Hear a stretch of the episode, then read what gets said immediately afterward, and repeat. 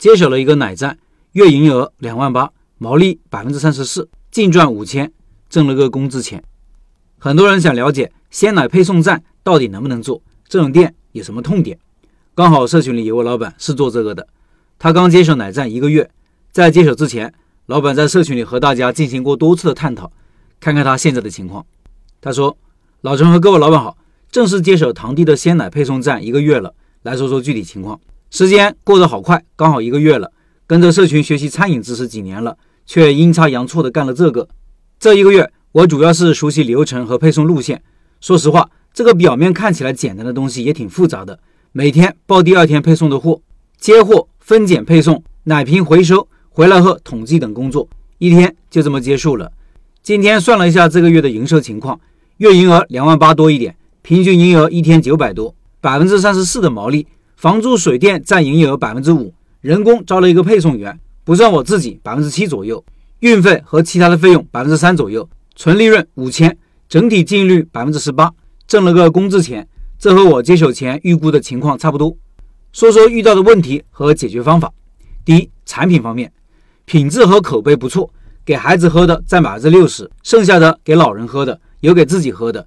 产品毛利有点低，想换其他的品牌，毛利高的鲜奶，又怕顾客不认可，损失了现有的客户，只能用这个引流，慢慢尝试增加毛利高的产品，或者配送相关的高毛利产品，来提高整体营业额和利润。第二，房租。地方还是原来的地方，原来的营业执照，因为是自己人，东西没有变，营业执照也没有更换，微信号、手机号都是直接用了。和房东签合同没有写涨租条款，因为房东给堂弟租第一年一万四，第二年降到一万三，这次和我签直接说一万二，还降了一千块钱。隔壁现在都是一万四，房东人也爽快，我说半年付，马上就答应了。我问这个房租涨幅，他说跟市场价一样，不会乱涨价的，让我放心，所以没写进去。第三，管理流程，我们还是用原来的寄奶卡的形式统计数目，报货配货，感觉手工的统计怎么都有出入，要不多了，要不少了。现在量少，等量多了，还得用管理软件。联系了一家专门为鲜奶配送的管理软件，收费也不便宜，以后还得数据化，准确明了。第四，员工，招了一个人，感觉招人太难了，一个人工一天最多配送一百二三的量，目前一天总共是一百六七的量。剩下的我送了，而且人员不稳定，上三百的量至少要两个人。这配送就是人工这一块，主要是利润太低，量太少，给不了高工资，同时也留不住人。第五，宣传，现在是朋友圈每天发，以前他们就是刷屏广告，广告图长篇大论普及喝奶的好处。牛奶是成熟产品，又不是新鲜玩意，谁不知道呢？那么多文字发出去，肯定没人看的。我就发日常和食物配送，顺便带点广告。既还有人点赞互动，还能成交个订户。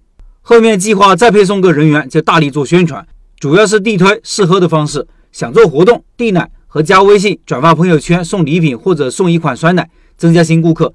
又怕现有的订户也要求送，县城就这么大，微信发出去总会有认识的。只是我们这利润空间太小，不能全都送。关于这款，大家有没有好的方法呢？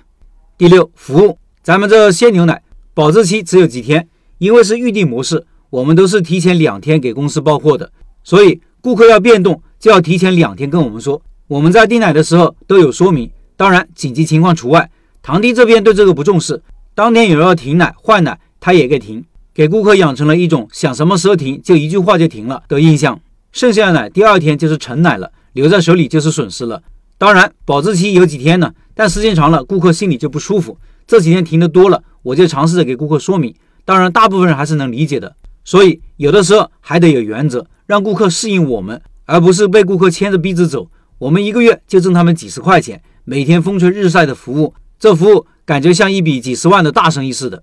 第七，说说烦心事，我们配送用的是三轮电动车，和快递那个一样，这边不给办牌照，又查无牌的，想上牌上不了，逮到了就没收，整天见了交警提心吊胆的，还要驾驶证，无证驾驶罚款五百，这小地方事多得很。说了这么多，不知道大家能不能听懂？主要还是流量和配送这块难，要多做宣传，积累用户越多，后面找利润品才能挣钱。